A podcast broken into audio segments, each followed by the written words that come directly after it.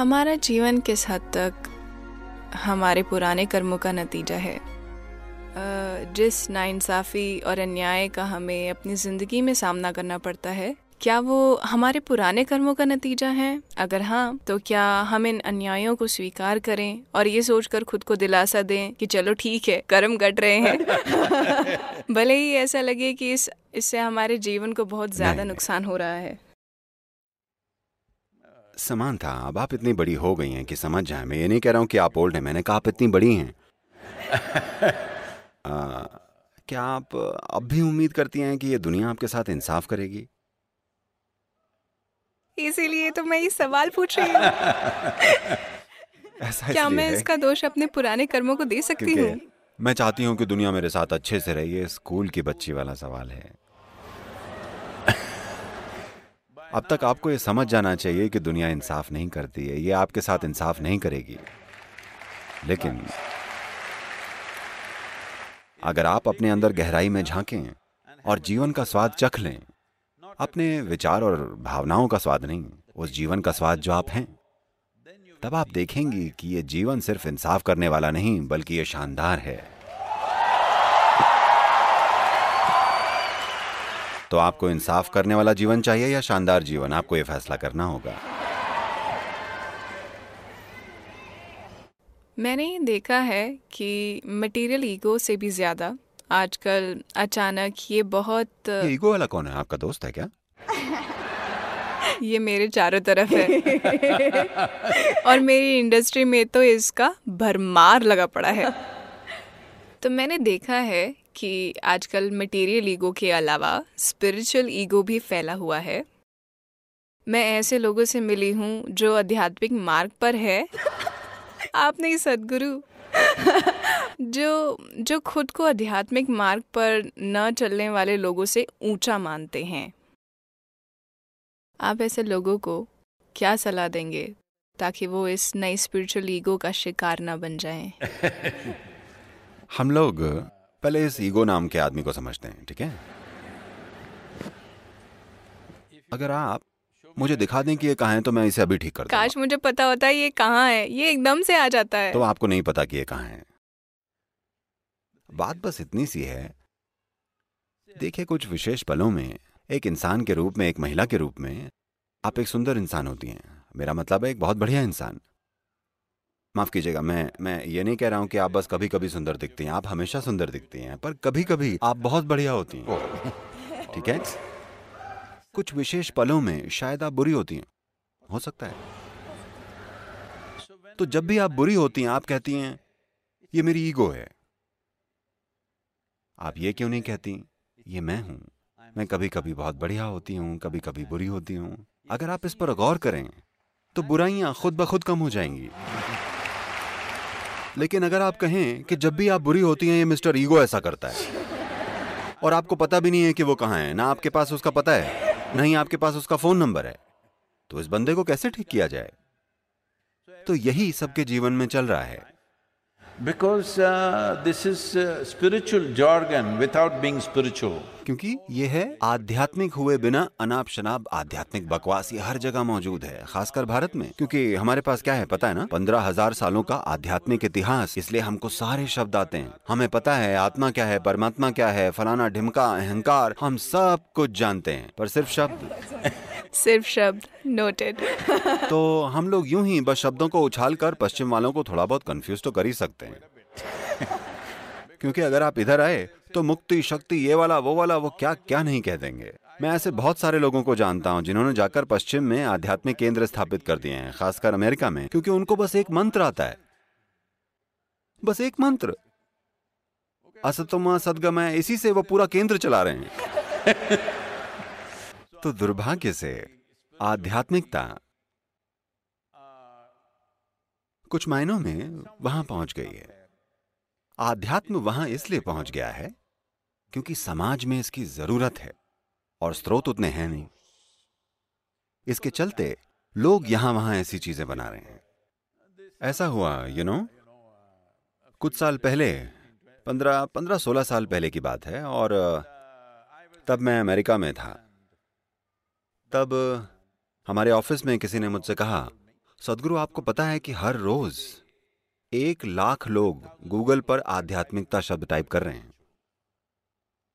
मैंने कहा ऐसा क्या? ये टाइप कीजिए देखते हैं क्या आता है. क्या वहाँ हमारी कोई तस्वीर भी है या नहीं? उन्होंने आध्यात्मिकता शब्द टाइप किया। पहली चीज़ जो निकल कर आई वो थी मैक्सिको का एक स्पा आप वहाँ गई हैं? नहीं मैं वहाँ नहीं गई और अगली चीज़ जो निकल कर आई वो थी उत्तरी कैलिफ़ोर्निया में एक कॉल गर्ल उसने वो सारे एस सीख रखे हैं। हर चीज़ के लिए वो आध्यात्मिक आध्यात्मिक आध्यात्मिक लिखती है। उसने 108 बार वेबसाइट पर आध्यात्मिकता शब्द डाला हुआ था। आप आध्यात्मिकता लिखिए नंबर दो पर वो आएगी। मुझे लगा ये शर्मनाक बात है। हज़ारों सालों से कोई भी आध्यात्मिकता की बात हो तो लोगों ने पूर्व की ओर देखा है। पूर्व यानी भारत। इसका यही मतलब था। तो मैंने कहा हमें कुछ शुरू करना चाहिए। आ, कोई आध्यात्मिक गेटवे। यानी अगर लोग कहें उनको आध्यात्मिकता खोजनी है तो उनको भारत की ओर देखना होगा। क्योंकि ये एक ऐसी संस्कृति है जिसने इस पर सबसे ज़्यादा समय लगाया है।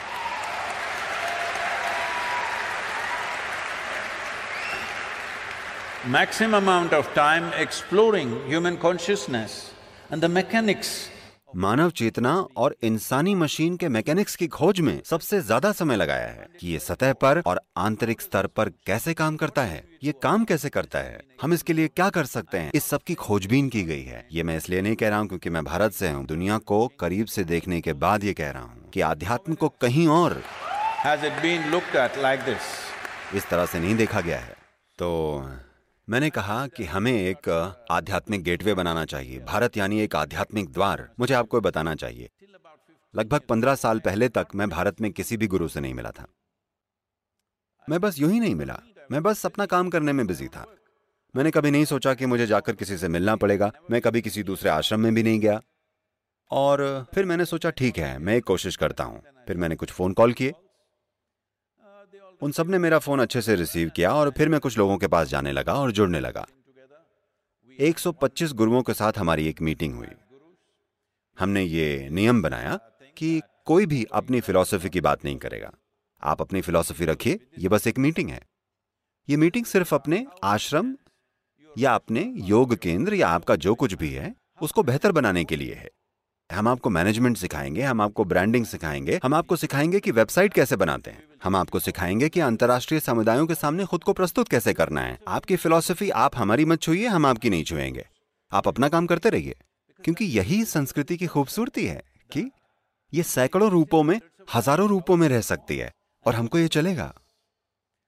तो जब मैं ये सब कर रहा था, खैर, मैं कई शानदार लोगों से मिला, लेकिन इसके साथ साथ कम से कम साठ से पैंसठ प्रतिशत लोग, मुझे कहते हुए दुख हो रहा है। मैंने पाया कि अगर मैं हवाई अड्डे या गोल्फ कोर्स में जाऊँ तो मुझे बेहतर लोग मिलते हैं। इन, तथाकथित आध्यात्मिक केंद्रों की तुलना में, क्योंकि ये अनाप शनाप चीज़ों से भरे हैं। No heart no depth no profoundness कोई दिल नहीं है न कोई गहराई है न गहनता है। बस एक एक मंत्र है एक एक बकवास है एक फिलोसफी है जो उन्होंने कहीं से पढ़ ली है। ये ऐसे ही चल रहा है इसे बदलने की ज़रूरत है। तो लोगों में ये गहराई लाने के लिए जैसे जैसे लोग मेरे करीब आते जाते हैं मैं उनके साथ ज़्यादा से ज़्यादा से ज़्यादा कठोर होता चला जाता जो मेरे बहुत करीब है उनके लिए मैं बेहद निर्दयी हूँ। यस क्योंकि आध्यात्म में बस सत्यनिष्ठा लेकर आना इतना मुश्किल है। क्योंकि जैसे ही वो आध्यात्मिक होते हैं बस थोड़े से जैसा आपने कहा, आप इसे आध्यात्मिक ईगो कह रही हैं, मैं इसे आध्यात्मिक हवा कहता हूँ। जैसे ही उन्हें आध्यात्मिक हवा मिलती है, वो हवा के बुलबुले उनके सिर में घुस जाते हैं। अचानक वो अजीब हो जाते हैं। वो ऐसी बातें करने लगते हैं जिनका वजूद नहीं है। वो ऐसी बकवास बोलना शुरू कर देते हैं जिन्हें कोई नहीं समझता। अगर आप कुछ बोलें, कुछ भी बकवास जो आप कर रहे हैं तो आपके सामने मौजूद लोगों को वो समझ आना चाहिए, नहीं तो आप बोल ही क्यों रहे हैं? क्योंकि कुछ बोलने का मकसद लोगों को ये समझाना है कि आप क्या कह रहे हैं। नहीं, अगर मैं कुछ ऐसा कहूँ जो आपकी समझ में ना आए तो मैं बड़ा हो जाऊँगा और आप छोटे। ये कचरा है। ये बहुत ज़्यादा समय से चलता आ रहा है। तो this whole spirituality as a thing दुर्भाग्य से पूरी आध्यात्मिकता के लिए ये बुरा समय चल रहा है, लेकिन धीरे धीरे चीज़ें बदल रही हैं, क्योंकि लोगों की जानने की इच्छा बढ़ रही है।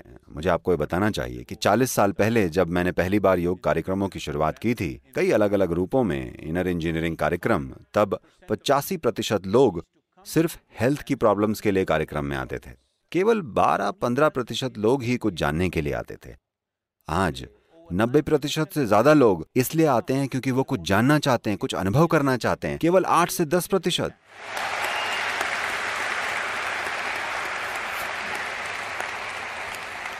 केवल 8 से 10 प्रतिशत ही सेहत से जुड़े इश्यूज़ के लिए आ रहे हैं, जो कि इंसानी चेतना में एक बहुत महत्वपूर्ण बदलाव है। अब अगर इस ईगो वाली बात की बात करें तो ये एक चीज़ है जिसे हमें ठीक कर लेना चाहिए। देखिए, आपके अंदर सिर्फ़ एक इंसान है या दो? मुझे लगता है एक। आपको लगता है एक? हम्म, मैं एक ही कहूँगी। एक। इसका मतलब है आप एक इंडिविजुअल हैं। इंडिविजुअल शब्द यानी इंडिविजुअल शब्द इंडिविजिबल से आया है। यानी जिसके और टुकड़े नहीं किए जा सकते। ये अच्छा है कि आप एक व्यक्ति हैं कि आप इंडिविजुअल हैं। अगर आप दो हैं तो आप या तो स्किजोफ्रेनिक हैं या आप किसी के वश में हैं। साइकेट्रिस्ट और exorcist? या तो मनोचिकित्सक या ओझा को आना पड़ेगा। तो ये बहुत महत्वपूर्ण है कि हर कोई इसे समझ ले। आप आत्मा, परमात्मा, अहंकार, ये वो चीज़ों के बारे में मत बात कीजिए। आप इंडिविजुअल हैं, एक व्यक्ति हैं। आप किस तरह के हैं? क्या आप एक बहुत बढ़िया व्यक्ति हैं या एक बुरे व्यक्ति? बस इसे एक चीज़ को फिक्स कर दीजिए।